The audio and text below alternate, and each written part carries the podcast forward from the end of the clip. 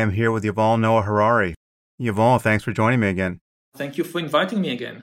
I think the last time we spoke, I, I think it was uh, we did a live event in San Francisco, which uh, I really enjoyed, yeah. and then we, we had done a, one podcast before that. But now the the entire world has been pushed off a cliff since we last met. So uh, first, before we get into big picture topics, how are you doing? How are you weathering the pandemic?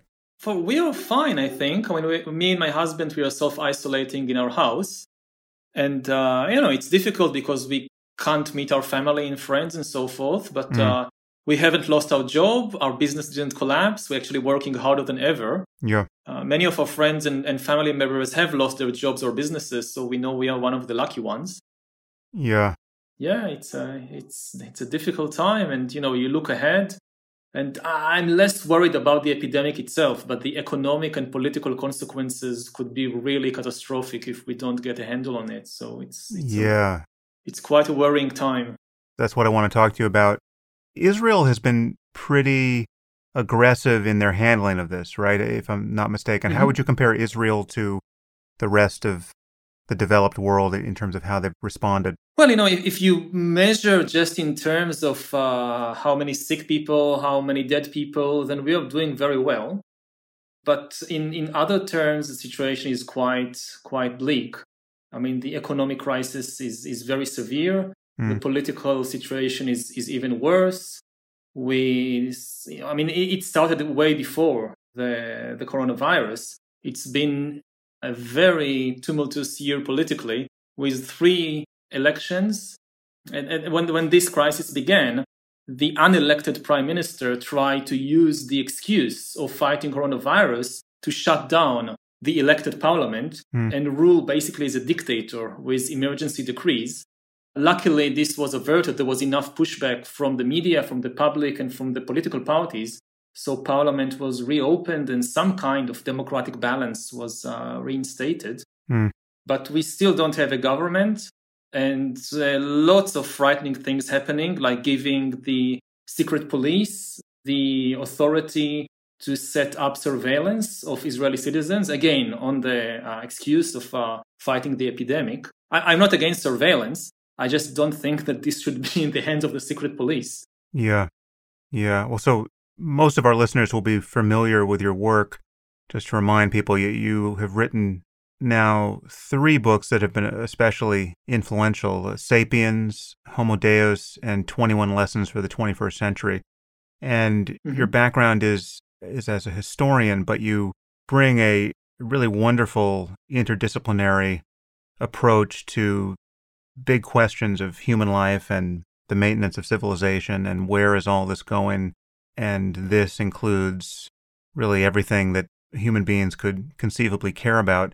And yeah, I mean, there's just so much here that is in your wheelhouse in terms of the kinds of things that we need to change, uh, maintain, struggle to re envision. I mean, many people are, are, viewing this pandemic, apart from all the obvious pain that it's producing and, and will produce economically and politically, many of us are, are viewing it as a an opportunity to really reset society on some basic level if we can seize this opportunity. So I guess before we get to any of the silver linings we might find here, let's wade into the darkness. What problems has this pandemic exposed in your view? Just across the board, politically, technologically, socially, and obviously, uh, you know, epidemiologically. But just how, how are you viewing this as a dissection of all that we haven't put right in society? Maybe the biggest problem has to do with the uh, situation of the international system. We are seeing a complete lack of global leadership, a complete lack of there is no global plan of action either to fight the epidemic itself or to uh, deal with the economic crisis. In previous cases like this, in, in the last few decades, the United States has taken up the role of global leader whether it's in the Ebola epidemic of 2014 15 or whether it's in the global financial crisis of 2008. Now the US has, um, is, is kind of an anti leadership position, trying to undermine the few organizations that, like the World Health Organization, that are trying to organize some kind of global response. And this is not something new. This is a continuation of US policy of the last, uh, of the last few years. Basically, in, I think in 2016, the United States in the election, United States came to the world and said, look, we resign from the job of global leader. We mm. just don't want it anymore. From now onwards, we care only about ourselves. America has no longer any friends in the world. It has only interests. And the whole thing of uh, America first. And you know, now America is first in the number of dead people and sick people. And very few would follow American leadership, not only because of the record of the last few years, but also because the world has also lost faith in American competence. I mean, yeah. you look at the way that the United States is dealing with the epidemic at home, and you say, well, maybe it's a good thing they are no longer leading the world. Yeah. And there is nobody really to fill the vacuum left by the US. So, you know, we do, we do see some level of global cooperation, in, especially in the scientific field, with the sharing of information and uh, common effort to understand the epidemic, to understand the best ways to treat it, to isolate people, to develop a vaccine. So there is there, there is some hope there, but generally speaking, the level of international cooperation is, is far far lower than would have been expected or uh, could have been hoped for. And again, this is not something new. This is a legacy of the changes that uh, not only in the US, but all over the world in the last few years, we've seen the rise of extreme nationalism and isolationism and a whole discourse of telling people that there is an inherent contradiction between nationalism and globalism, between loyalty to your nation mm. and global solidarity, and leaders not not only Trump but also Bolsonaro and the right in the, the right wing parties in, in Europe telling people that of course you have to choose national loyalty and reject globalism. And now we are paying the price for it. The thing is that really there is no contradiction between nationalism and globalism because nationalism is not about hating foreigners. It's about loving your compatriots. And there are many situations like a pandemic in which, in order to really take care of your compatriots, you have to cooperate with foreigners. Yeah. So there is no contradiction here. You know, if the, I don't know, if the French invent the first vaccine against coronavirus, I would like to see American patriots coming and saying, no, no, no, no, no, we won't take this vaccine. It's a foreign vaccine. It's a French vaccine. We are waiting until there is a patriotic American vaccine and only then we take it. Yeah. And this is obviously nonsense. I'm so, sure I could find you those Patriots. They're in my Twitter feed. yeah, and so so th- so this is one level, the international level, and of course we are seeing a lot of problems also internally in, in many countries, and uh, basically this is again a kind of a, uh, the the payday for developments that began long before coronavirus, internal divisions within countries.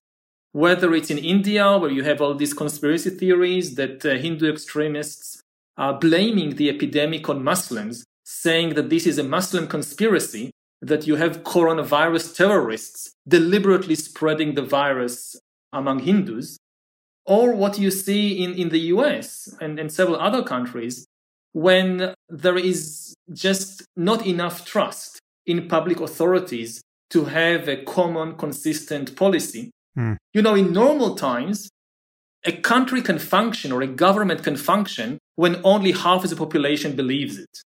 You know, you have a situation when you have a leader, half of the population says, I would believe anything this person says. If he says that the sun rises in the west and sets in the east, I'll believe it. And you have the other half saying, I won't believe a single word this person is saying. If he says that 2 plus 2 equals 4, I start doubting it. Yeah. And as bad as it is, it can function for a while in kind of normal times. But in a pandemic, you need the cooperation of 100% of the population. You can't deal with it with just 50%.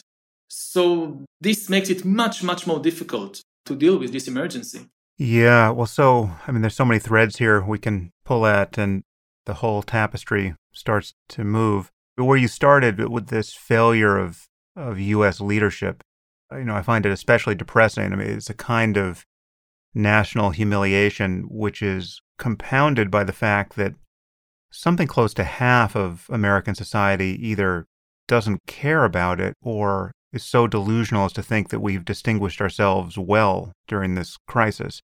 And this is, you know, part of the personality cult of Trump, obviously. But it's also it's this pervasive mistrust of institutions, which you have just flagged. I mean, the fact that the media is so despised and mistrusted, and again, Trump has a something to do with that. But you know, it's other institutions, science and scientists, any dependence or, or integration with the rest of the world. I mean, this, as you point out, there is this notion that there's a, a zero sum contest between national pride and a more cosmopolitan integration with the rest of the world. But the mm-hmm. problem, it seems, is that there there really are some tensions here that are hard to balance and understand. And if you don't trust the media, and if the media is pitched into a perpetual frenzy of reaction to all of the assaults on truth that come out of you know Trump's mouth and the administration, there really are like uh, genuine failures of sense making that should kindle doubt. There's no one who's more alarmed by Trump than I am, but I, when I see the the mm-hmm. miscalibrated attacks on him in our best newspapers, you know, even I can see that the media sometimes gets it wrong, and all of this is being amplified on social media, where we really have people just unable to come in contact with a common reality. And I'll just give you a couple mm-hmm. of examples here that come to mind as as you were speaking. I mean, so there, you know, this is a point you've made in many of your books that you know global problems require global solutions right we're not going to have an mm-hmm. american mm-hmm. solution to climate change we're not going to have an american solution to a, a global pandemic but there is this tension between globalization and self-sufficiency which has been exposed quite painfully by this pandemic mm-hmm. just look at the supply chain the fact that we can't even produce q-tips anymore on demand because we're so reliant on china to produce them and when you look at that mm-hmm. reliance in the context of the very real political tensions between, you know, in this case, America and China, it seems right to be concerned about outsourcing our infrastructure to them when in, in an environment where they can turn hostile in a moment. The extreme example would be if China produced all of our bullets, right? And just imagine what a war with China looks hmm. like when they won't supply us with bullets. a concern of that sort doesn't have to be motivated by xenophobia or isolationism. No, no, not at all. So anyway, yeah. So please uh, try to thread that needle for us. No, I mean, again, I, I think that people, when they say the word globalization or globalism, they mean so many different things. Some people they think mainly about the economic implications and supply chains and having all these multinational corporations becoming far more powerful than nation states and having zero obligations to citizens in any country because they can just avoid paying taxes with all kinds of tricks and so forth. And this is a kind of globalization that I personally am not very fond of. And I think mm. it's perfectly sensible for countries to try and have better control of their essential supplies. And certainly it's very important that big corporations would pay their taxes in the centers of their activities. And, you know, I mean, you wouldn't be able to function without sewage systems and without police and without schools. So you definitely need to, I mean, not everything is in the cloud. Yeah. There are many things in the ground and you should pay for them. For me, when I think about globalism and globalization, the, the main thing is really about the sharing of, of information, the sharing of knowledge, the having common values and common interests and this should be that this should and can it can be separated from the economic issues. And i think that again if, if you look at what's happening in a place like the united states i really don't think this is a clash between nationalism and globalism. Really what's happening in the us and in britain and in several other many, many other countries is actually the unraveling of nationalism itself Hmm. There is a lot of talk about the rise of nationalism in recent years, but as a historian, I see really in a very different light. Usually, the, the best sign that you are seeing an, an upsurge of nationalism is a lot of conflicts between nations. Like a century ago, the First World War was an indication that nationalism is really on the rise. when you look at the world of the last few years, you actually see few conflicts, certainly violent conflicts between countries. The main conflicts are actually within countries. What's unraveling is the kind of internal national community.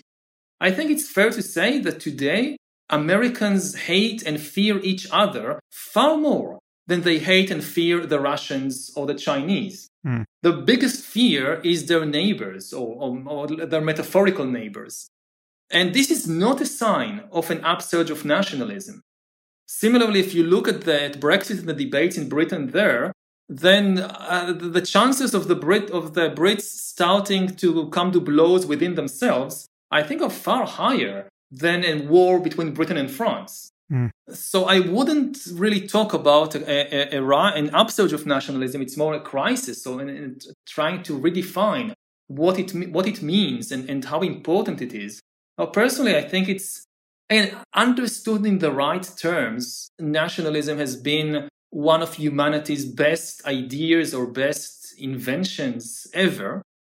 Again, not if you think about it as hatred of foreigners. That's, that's the right. extreme sort of nationalism. But it doesn't have to go in that direction. In essence, nationalism is really loving your compatriots and enabling millions of people who don't really know each other to cooperate and to take care of each other. Mm. We are social animals, but for hundreds of thousands of years, society meant a very small circle of people you actually know personally, intimately. You know their names, their personality, you meet them all the time. And this is kind of in our genes to care about a group of, say, 50 people or 150 people. Nations are a very, very recent emergence or invention in human evolution only the last few thousand years, maybe 5,000 years, maybe a bit more. And the remarkable thing about nations is that you cooperate and you care about millions of complete strangers, people that you have never met in your life. You will never meet them in your life. You don't know them, but still you're willing, for example, to pay taxes so that a stranger in a different part of the country would have healthcare or would have good education. And that's the, the really good side of nationalism. And uh, I think we should cherish that and protect that, again, without falling into the trap that to be a good nationalist, you should also hate the foreigners who are mm. not part of our nation. No, in, in, as I said, in many cases, to really take care of your compatriots, especially in the 21st century, you need to cooperate with the foreigners. Yeah, I think that's a great distinction. And, and I share this concern about the breakdown of social cohesion, especially in the United States, where I'm, I'm most in touch with it. So this brings us to politics. And you, you actually had an op ed in the New York Times not long ago that um, mm-hmm. I wanted to reference because you say some things there which you know, either I'm not sure I agree with, or at least there's a further distinction I would want to make here. And so, actually, this, I'm now mm-hmm. quoting you. You write, Elections are not a method for finding the truth. They are a method for reaching peaceful compromise between the conflicting desires of different people. You might find yourself sharing a country with people who you consider ignorant, stupid, or even malicious, and they might think exactly the same of you. Still, do you want to reach a peaceful compromise with these people, or would you rather settle your disagreements with guns and bombs?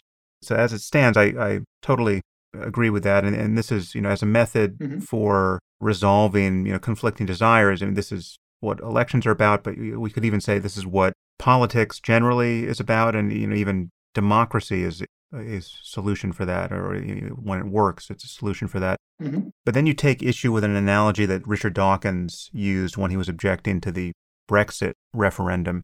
Mm. He just thought this was absolutely absurd, you know, asking the people of Britain who, you know, most of whom had to go Google what is Brexit after they had voted one way or the other.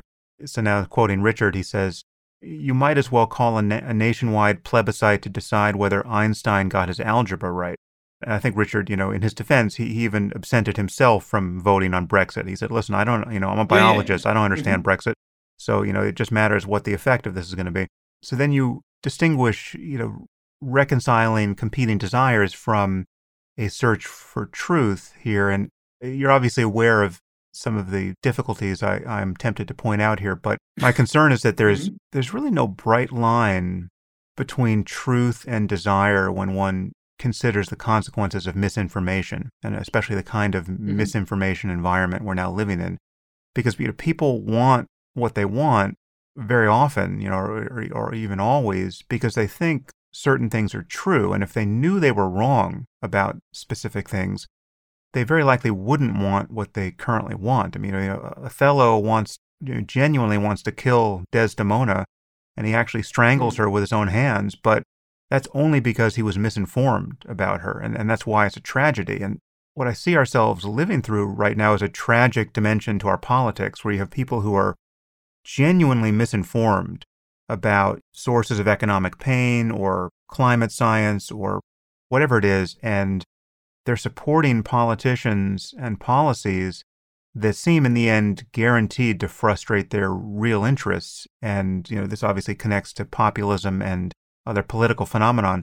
So help me think this through. Yeah, I mean, to some extent, you're absolutely right. I would just say that in the case of Othello, it's wrong to strangle your sweetheart, even if she did uh, Indeed, yeah. do what, what you think that, yes. what Iago said she did. Right. I mean, uh, I think the tragedy is elsewhere. In, in this case, it's not a problem of misinformation. But it's tragic for him. When you take his point of view of it, the reason why it's a tragedy for the character of Othello is that really mm. he, he has been fatally misled to mm-hmm. take a life and to ruin his yeah, own. Yeah, I, I, I, I don't want to go into that yeah. rabbit hole. It will occupy the, the rest of the hour, I think. Yes. I, I would say that the big problem is, you know, telling people that I know your real interests better than you know them. And uh, you're misinformed. So let me tell you what are your in- real interests. I mean, sometimes that, that's the case, but it's a very shaky ground for a political system very dangerous ground to have this kind of uh, paternalistic attitude that it, it, that I really know what your interests are better than you. And of course, many people are misinformed, but that's true of, of everyone. Especially, you know, to, to understand desire is something very different from understanding the truth. And part of the problem in society is that where I where I stand really distorts my, my my vision of other people and and of the social structure. So when it comes to again saying what are the true desires or the best desires of people, I would be extremely careful about hmm. granting this to any privileged group. I think that yeah, when it comes to economics, economists are much better informed than any of us. And yes, they make mistakes, of course, but everybody makes mistakes. And they have a mechanism for self correction to some degree. So once you define a particular goal and you have an argument about what is the best economic means to get there, then yes, I don't think you should put it to a plebiscite or to an election. You should go to the experts. But when it comes to actually defining the goal, what is the goal of society? I think it's extremely dangerous to to trust experts with with the definitions of the basic goals of, of society. They lack really too much information, and their vision is distorted by their own self interests. And mm. we hmm. know it from so many cases in history. Again, I mean, it, it's a kind of a choice between two problematic roads but I would, I think the less that that uh, having a kind of privileged elite saying that I know I I'm in a better uh, position to understand your true desires than you are, that's far more dangerous, I would say. And it's becoming more dangerous yeah. in the 21st century. And this was my maybe my main point in the in the New York Times article because of the new technologies for hacking human beings. I mean, we have, we have had these discussions for thousands of years, going back to ancient Greece and India and China. Exactly these issues of do, can we trust people to really know what's good for them? And I don't think that a lot has changed since uh, the times of Socrates or Buddha or Confucius, but now things are changing because we suddenly have a completely new technology to hack human beings, to understand humans better than they understand themselves, to understand human desires, to know what I want. better than I know it, and also, of course, to manipulate what I want. It, it goes together. And then, you know, the question of what I really desire becomes more complicated than ever. Than ever. Uh, basically, I would say that to, to hack a human being, you need three things. You need a very good understanding of biology, especially things like brain science. You need enormous amounts of data, and you need a lot of computing power. Until today, nobody ever in history had any of these things. If you're Stalin in the 1950s or 1940s, you can't, you don't know enough biology. You don't really understand what's happening in the human body. You don't have enough data on every individual. You can't place a KGB officer to follow each and every Soviet citizen. You don't have 200 million KGB agents. And even if you had, then the question would be who would follow the 200 million KGB officers, of course. And you don't have, even if you have all these agents following people, you don't have the computing power to make sense of all the information they gather. Basically, you have an agent following me writing a paper report about what I did today, and then another human being has to read this report and process it and reach some conclusions. And that's absolutely impossible. Now, for the first time in history, it is becoming feasible for the new Stalins of the 21st century. You don't need 200 million human agents, you have sensors.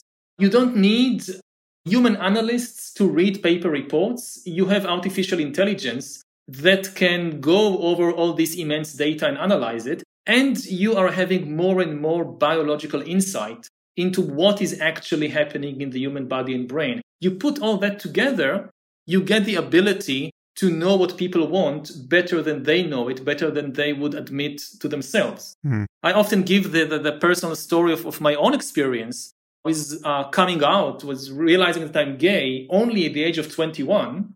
Now, if you ask me when I was 15, uh, who do you want to have sex with?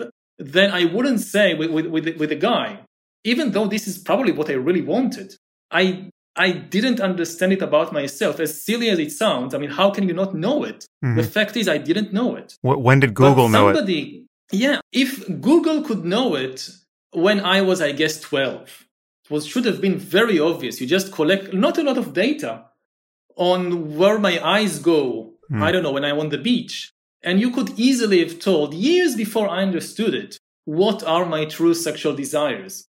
Now, what does it mean to live in a world when it's, you know, it's not the human elite.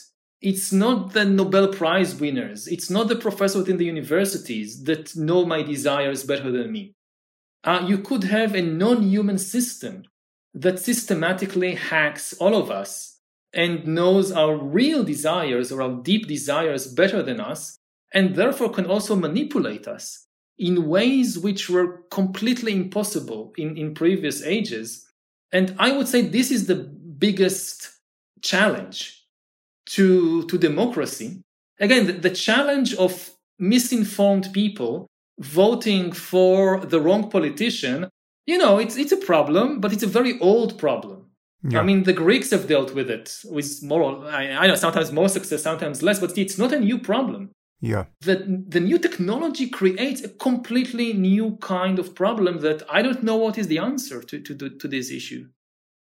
Yeah, well, I share your concern about the effect of technology and where all that's headed.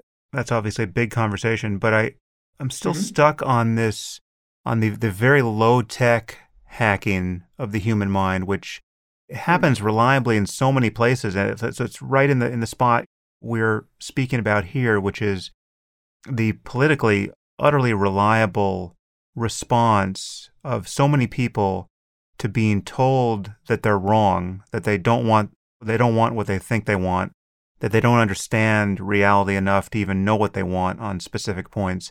And this knee-jerk revulsion now that this produces against expertise and you know hierarchies of information and a kind of misreading of, of the ethics and pragmatics of error correction, right? So, like when the New York Times admits a mistake, from one point of view, that's proof that there's no difference between the New York Times and Breitbart, say, or you know any other mm-hmm. non-journalistic source of information. And there's just a repudiation of all distinctions in information space that can allow us to reliably curate good ideas and better data. And this, this just strikes me as a genuinely difficult intellectual problem in certain cases where, I mean, just take the, you know, our response to COVID. It's very hard to know what is true, what is real, what should be motivating. And our desires are truly common. I mean, very few people want to die or have other people die unnecessarily. And very few people want to yeah. see the economy collapse. You know, so we're anchored to the same desires, but we have a we have very different perceptions of reality. And the thing that that I find troubling is this reliable manipulation of people. I mean, you know, Trump is the ultimate example of this, but basically he manages to sell himself as a non-elite person, right? So he's standing shoulder to shoulder with the common man, you know, even though everything in his life is gold-plated and has his name on it.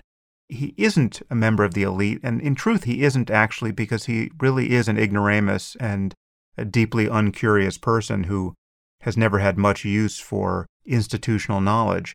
But what we have here is a, an ability to convince tens of millions of people with a single tweet that real institutions are completely bankrupt, whether it's the press or medicine or science in general.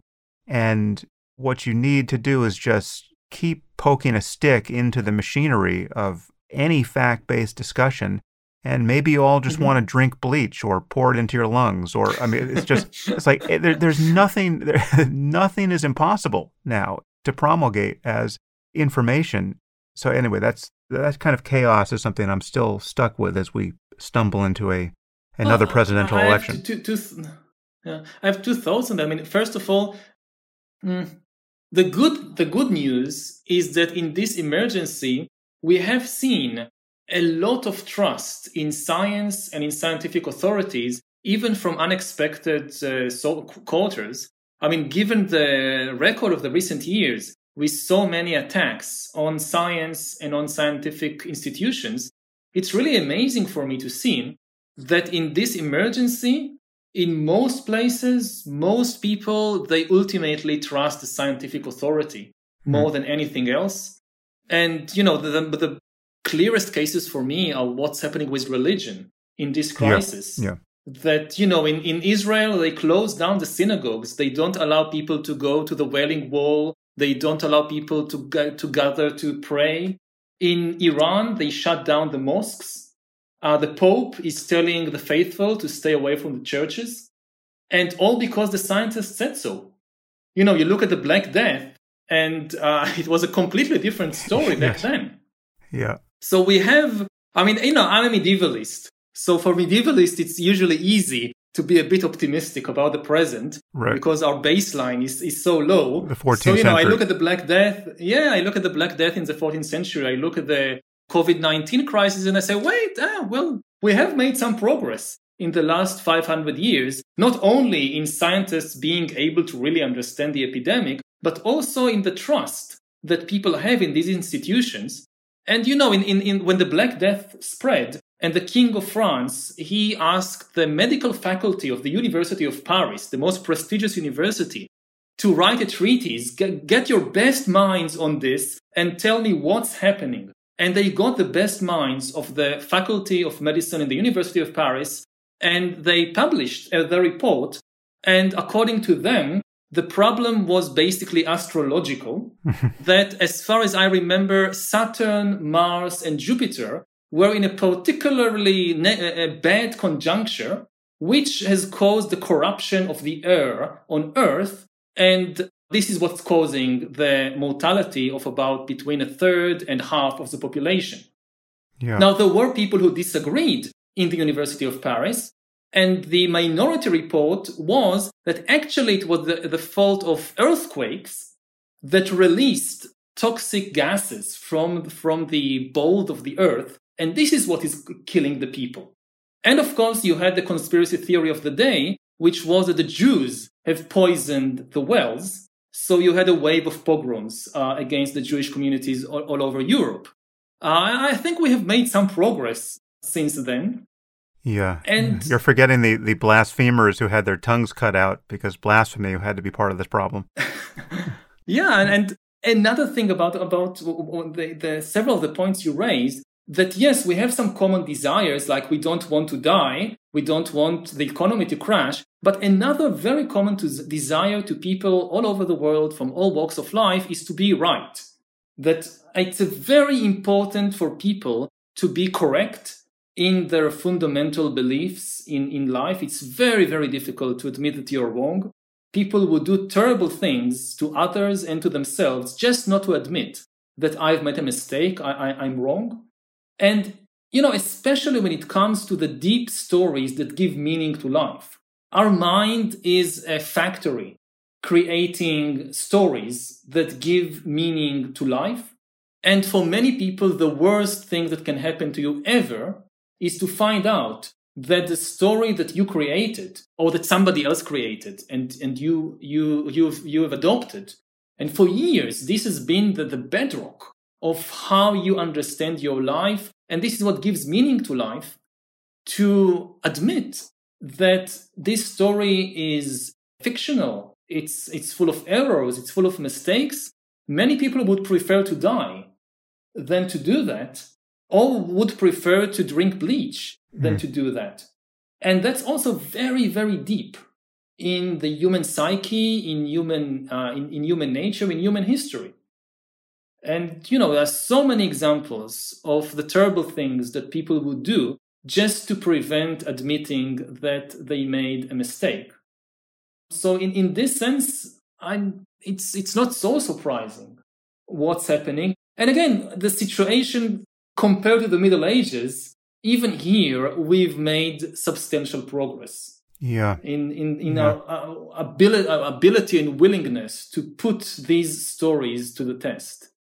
Yeah. Okay. So on, on the topic of progress, let's imagine what sort of further progress we might make in the aftermath of this, or as we even just process mm-hmm. this problem, because you know the next twelve months, or optimistically perhaps twelve months between now and a vaccine, there's a fair amount of uncertainty as to just what normal life might be like. And even after a vaccine, even even if one were magically delivered in a much shorter time frame than that. There are economic mm-hmm. consequences we'll be living with, and just an opportunity to rethink how we live individually and, and collectively. And, and there's a potential rewriting of norms and certainly an improvement to institutions that we could envision. I'm tempted to ask you how you're, you're envisioning or, or hoping for a, a post COVID world with respect to certain variables one variable that has been on my mind for several years at this point, but its importance seems quite heightened now. And I think in the next year, we, it's going to dominate many other concerns. And it's the issue of, of wealth inequality and the remedies for that and the acknowledgement of it as a problem and, and redistribution or something else as a remedy and the way in which it interacts with you know political polarization and populism and all of this I think is going to come to a boil fairly soon because it's being exacerbated by how people are affected by this pandemic. Do you have any thoughts about wealth inequality?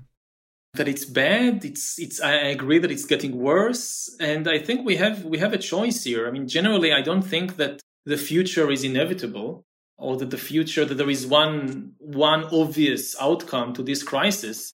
This crisis gives us a lot of choices to make difficult choices, but also opportunities to, to change the way that society is, is built. And it all depends on the decisions, on the political decisions that, that we, are take, we will take in the next 12 months, as, as you say. And which is why I, I, my basic understanding of the COVID-19 crisis, it's not a healthcare crisis. It's, it's above all a political crisis. Hmm. We can deal with the virus. Again, it's not the Black Death we have the scientific knowledge and the technological tools to overcome the epidemic itself. The real problems are in the realms of economics and politics. And here, nothing is inevitable. It's all a matter of political choices. So I hope that people and the media would focus less on the, you know, the latest statistics about the number of sick people or the number of ventilators in the hospitals and focus more on the mm. political decisions. For example, governments are distributing enormous amounts of money. And it's a very big question who gets what. Mm. I mean, is this money being used to save failing corporations because of their mistakes, which were made long before this epidemic? Is it being used to finance enterprises whose managers and owners are friends with this minister or that minister? Is it used to save small private businesses, restaurants, travel agents, hotels, whatever? That's a political choice that we need that, that, and that we need to supervise very, very closely. And we have to do it now. You know, I mean, people are so overwhelmed by this crisis, but in this situation of chaos, people who have tunnel vision have an immense advantage. If the only thing you care about in life is getting more power or getting more money, this is a perfect opportunity for you. Hmm. Whereas many other people are confused and uncertain because they're honestly looking for a way to come out of the crisis, improve the situation of the population, solve the economic difficulties. If the only thing you focus on is getting another billion dollars, this is a very easy time to do it if you have the right connections. So I hope that the public in different countries would really monitor, would be aware that uh, that this is happening, and you can't wait until the crisis is over to look back and see what has been done. It has to be done in real time. If you wait until 2021, it's basically like coming to a party after the party is over and the only thing left to do is to wash the dirty dishes. Hmm. I mean, the trillions are being divided, distributed right now. In 2021, there will be nothing left to distribute. So we have to really, you know, there is a lot of talk of surveillance uh, these days, and people mostly think about monitoring individuals, whether they are sick or not, and who you met and where you where you went to break the chains of infection. But we, at the same time, we need very close surveillance of who is making the decisions and who is getting what. And the same way, it's uh, it turns out to be quite easy to follow all of us around and see what we do. It should be equally easy to follow the government and see to whom it gives the money. What are your thoughts about the future of education?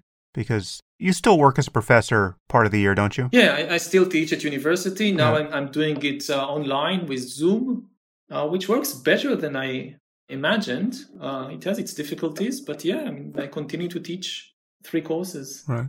This is something I, I commented on in my last podcast, but it, this for me was indicative of just how crazy and distorting financial incentives can be in an environment where certain ethical decisions are seem to me to be crystal clear. You you have Harvard University, which has the largest endowment of any college, I think probably in the world, certainly in the United States, has forty billion dollars firing its non-essential staff because of the pandemic and also taking government money, which now they've been forced to give back under embarrassment. It seems to me that that's a, a symptom of something, just a, a, lack of connection to the what should be the real mission of an institution like Harvard, or certainly to the values of the institution. And I think many people are experiencing a, a fairly hard reset in, in just how they think about the role of a university and the economics of it. Obviously, I mean, the cost of education has gone up faster than inflation for many, many years. And you have, even among those who have succeeded in life, you know, by economic standards, the common experience, the ubiquitous experience of the most fortunate people in our societies coming out of their period of education with tens of thousands or, or, even hundreds of thousands of dollars in debt, for which alone among all the debts in human life can't be discharged in bankruptcy, at least in the United States. What could education look like if I told you two years from now education mm-hmm. is very different? What do you think the main differences would be? Ooh, I'm, I'm, I'm, I'm teaching at university, but I'm not really an expert on education, so mm. I, it's a bit difficult for me to say. I mean, what I am experiencing at first hand is this shift to online teaching, which is likely to continue to some extent even after the crisis is over. This can lead to all kinds of dangerous directions. You know, a lot of the experience of going to college doesn't happen in class, it happens during the break time. I mean, yeah. very often, even in Harvard, I, I, I hope I don't insult anybody, but even in Harvard or Oxford or in my university in Jerusalem, very often the most important lessons are being taught during the break times. Yeah. And with teaching courses online at Zoom, of course, there are break times, but you're alone in your home. You don't meet the other students for a chat in the cafeteria. And I think that whatever happens to education, we should always remember the very central role of the community and of the social interaction and find ways to preserve it, even give it a more central role, more, more importance. And also, you know, any process that undergo digitalization really changes its its its nature and again becomes much more open to surveillance and monitoring you know if you went to the university of leipzig in east germany in 1980 so probably i don't know a quarter of the students were stasi agents mm-hmm. or stasi informants and you mm-hmm. knew that whatever you say in class whether you are the professor or one of the students it will be reported to the stasi and this wasn't very nice experience of course but again as i mentioned before the Stasi couldn't really analyze effectively all the enormous amounts of information that it got from all these agents. There is a wonderful film, I think it's called uh, Life of Others or something yeah, like that. Yeah, about, it was a great film. Yeah, yeah. So, anyway, there was this inability to process all the data. Now, when university goes online and I teach my students in Zoom, I tell them that you have to take into account that everything I say and everything you say is being recorded and being stored somewhere. And unlike in Leipzig in 1980, it's being analyzed, uh, could be analyzed by AI, which means that you have to be much more careful. Not necessarily about, you know, political issues. It's more the fear that your entire life will become one long job interview. Mm, yeah. That whatever you do, whatever you say at any moment during your life, in class or in break time, or in break time, could come to haunt you in five years or ten years when you apply for some job and an AI is going over your entire record, not only your, your marks at the end of the year, but over everything. And based on that, they decide whether they want you or not. It's a question not only of your marks, it's really a question of your personality, of the way you interact. And so, you know, the thought of your entire life, everything you do at any moment is actually part of a job interview and also part of what goes into the system to decide whether to accept you to university in the first place. Because maybe everything you did in school was also monitored mm. and analyzed. This is one of the, on the one hand, one of the most promising areas in education because the, the, the promise, the prize is to have an education system that knows you personally and is caters to your unique individual strength and and and weaknesses and you know, it's not a teacher with 30 students who, tr- who aims at the lowest common denominator. It's a system that really knows you better than any teacher, better even than, than your parents, and doesn't necessarily, I mean, many people are afraid that this will just kind of amplify your pre existing tendency, but no, not necessarily. It can actually challenge you more than any human teacher in the world. I don't know, you want to develop your music musical tastes it will know the exact amount of triggers of new genres of music to introduce you to and will even know the right moment to do it.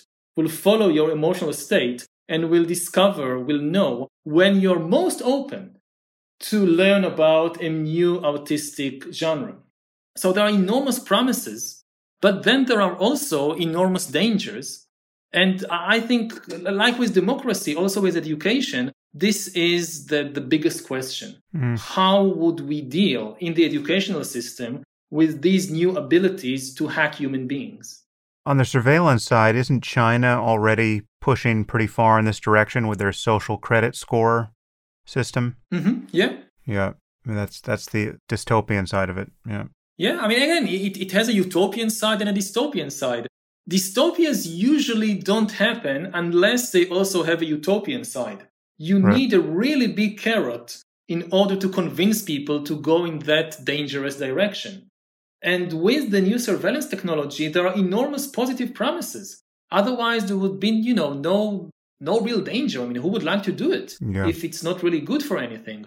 You must know Nick Bostrom's argument about what he calls turnkey totalitarianism. When you look at various forms of existential risk and you sort of just imagine mm-hmm. that the not too far future where we discover that certain technologies are just so easily used to destroy millions of lives and they can't be uninvented that we now need a system of massive surveillance and very quick intrusion into people's lives to make sure those technologies aren't used.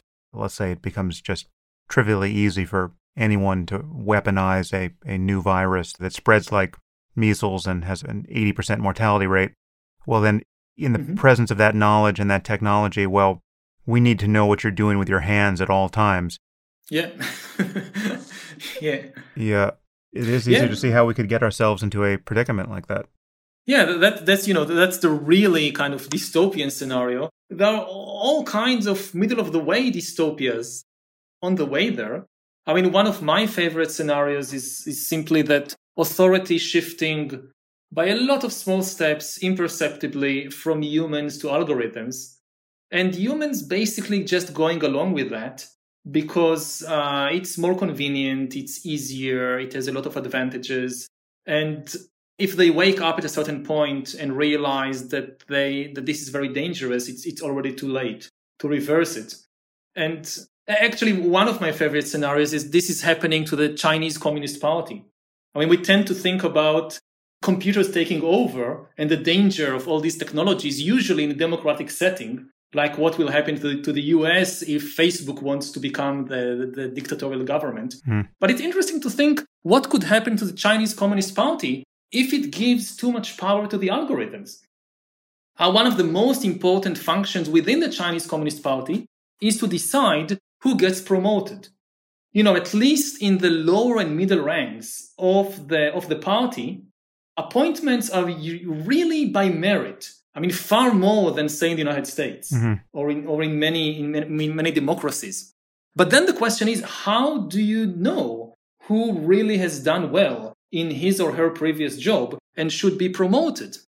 And at present, you have all these thousands upon thousands of party officials who are collecting and analyzing data, but it's extremely tempting to just give it to an algorithm, which of course he, the algorithm will not choose the Politburo members or the next chairman of the, of the, of the Chinese Communist Party, but he, he, it will be given the power, the authority to increasingly make decisions about the lower ranks of the party. Right. And I have this vision that one day the Politburo members wake up and realize that the party has been taken over by the uh, values of the algorithm that appointed all the lower ranks and it's it, it it's not what they wanted it's not what they envisioned and it's too late to resist it. Some jewish software engineer will be blamed for hacking the uh, the, the chinese communist algorithm in the end.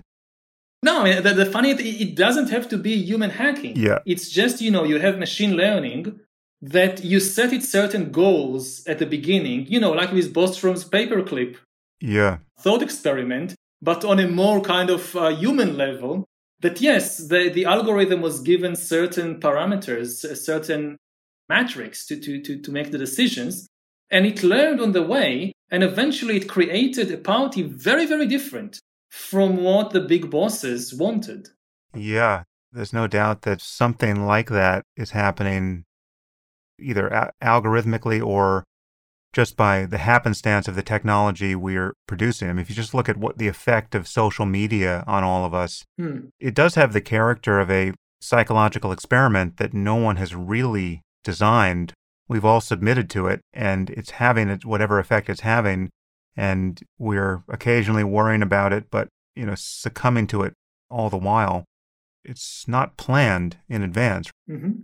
Okay, so finally, how do you view the prospects of the role of religion changing? And maybe I know you, you have some thoughts on the way our attitude toward death might also shift here in the in the near term. How, how are you thinking about it? Our existential concerns and the the institutions that tend to minister to them. If we start with, with, with death and its connection to religion, then you know, for most of history, certainly in my favorite period of the Middle Ages, death was omnipresent, and the basic attitude to death was kind of learned helplessness or resignation that God decides when and why we die, and we humans have very little ability to uh, outsmart death or to postpone death.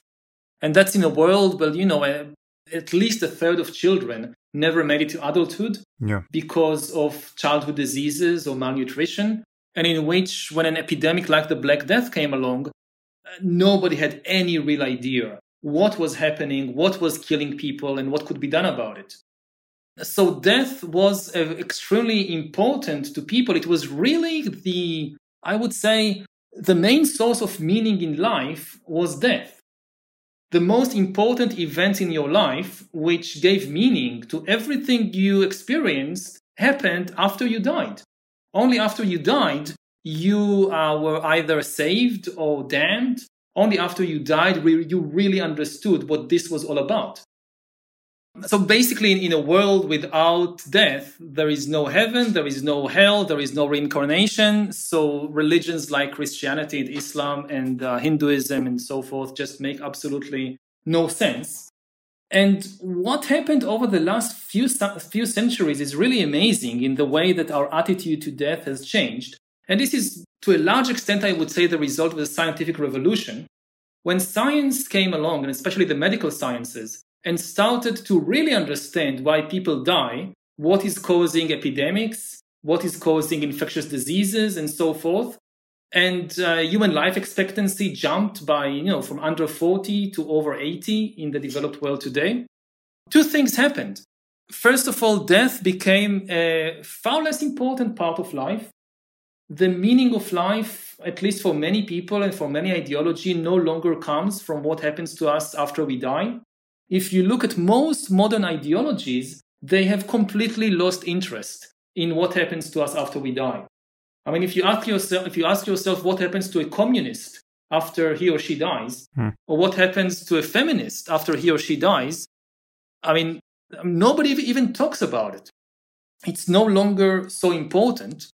And our basic attitude now is that death is increasingly just a technical problem if people die, it's because not of uh, divine will and not because of some the forces of nature. It's because of human failure. If the if humans die in some accident, then we search who to blame or who to sue because obviously somebody made a mistake. And you see it now with this uh, uh, pandemic. I mean, uh, it's uh, our attitude more in most of the world is very different from the Black Death. We don't raise our hands to God and implore Him to do something and tell ourselves that this might be a punishment from God from our misdeeds. No, we assume that humans have the power to overcome this, to contain epidemics. And if we still have an epidemic, it's because somebody made a mistake. Somebody screwed up big time. If you compare, I don't know, the situation in New Zealand to the situation in the US, mm. you don't tell yourself, well, this is probably an indication that God loves the New Zealanders and uh, wants to punish the Americans. No, we say that there was a difference in the policies of the different governments. And if the situation in the US is really bad, then somebody made a mistake. And the only question is who. So, our basic attitude, uh, which we now see in, in this epidemic, is a mixture I mean, from resignation, we've shifted to a mixture of anger and hope. If somebody dies, we are angry because we assume it's some kind of human mistake. And uh, also, we have hope that, as in the case of this epidemic, everybody's hoping to, for the vaccine. Yeah. Everybody's asking when the vaccine will be ready, not if the vaccine will be ready. Yeah.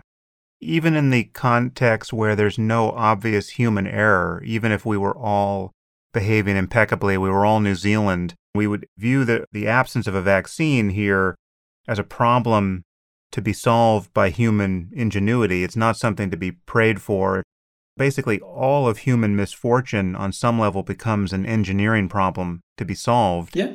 And the fact that we haven't solved it is just because we're in this contingent place in human history where we just haven't produced the requisite knowledge yet to solve it.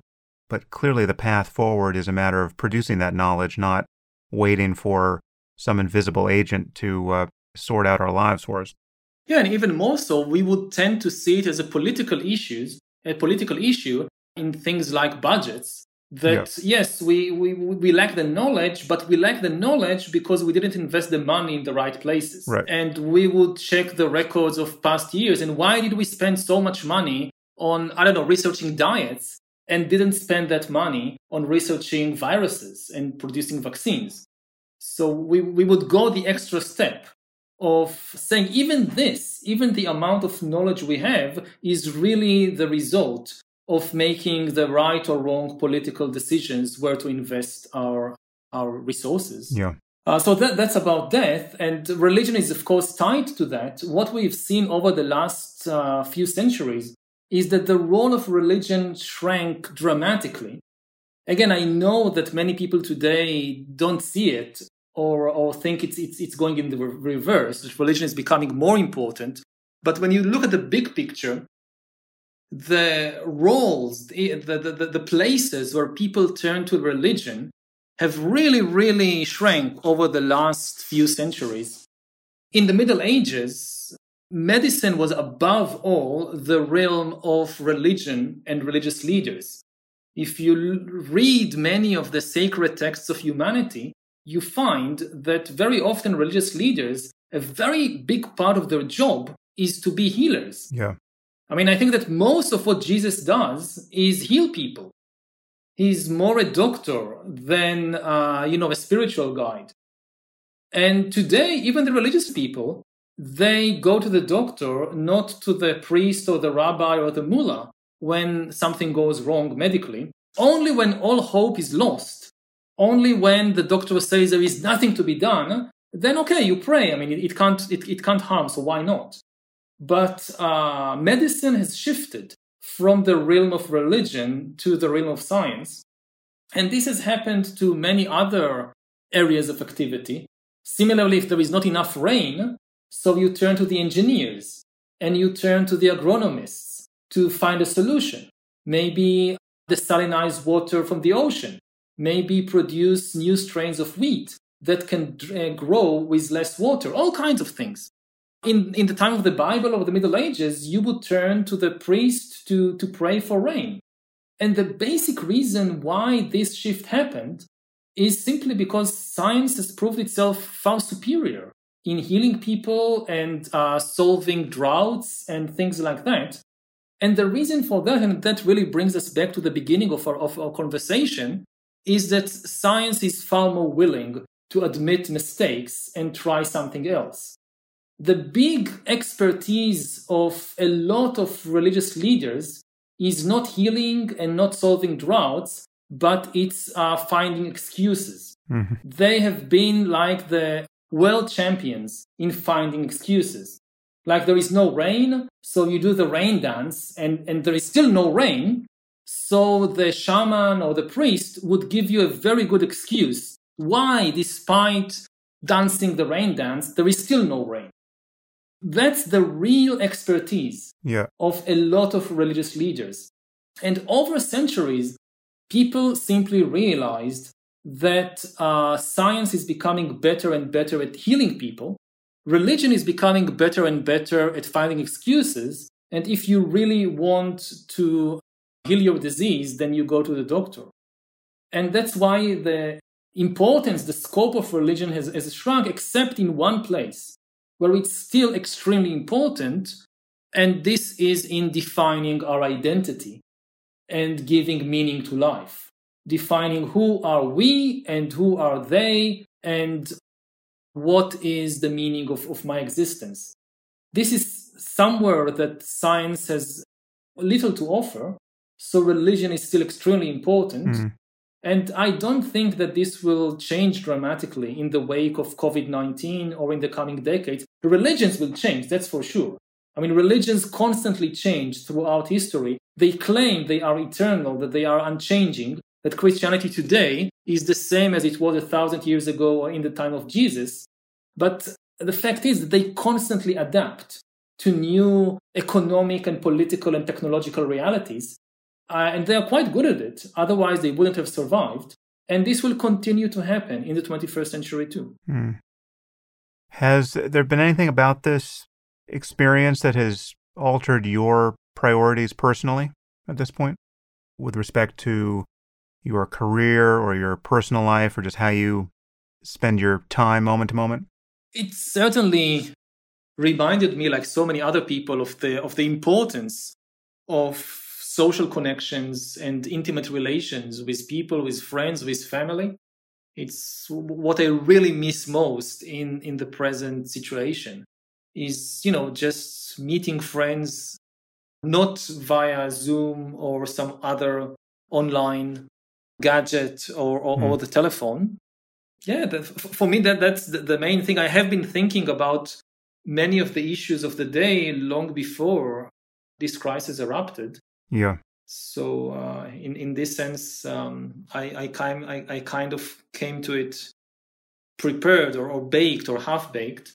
Yeah. Also, uh, many people know this about you. Perhaps not everyone, but you you're somebody who's had a very long standing meditation practice and you spend a lot of time regularly on retreat. Hmm. And so, on some level, you have been preparing for this kind of disruption in your life as you know I have for a very long time, and I almost feel perversely lucky to be this comfortable in this kind of circumstance, uh, just psychologically. Yeah, I mean, my practice has been of enormous help in in this uh, emergency, and you know, after uh, I after spending sixty days in silent meditation without any phones, without talking to anybody for two months, so the last two months have been, you know, it's it's it's far easier. Yeah. I mean, you can read, you can pick up the phone and talk with somebody. So it's but but but still, I mean, one of the things that make it possible for me to go on these meditation retreats is knowing that my loved ones, my my husband, my friends, my family, they are safe. Yeah. And that the world is generally doing okay now it's it's it's very very different. I mean i look at what's happening to the world and uh, there are a lot of things to worry about. Yeah so i yeah. don't have the kind of you know peaceful cocoon that i have in the meditation retreats.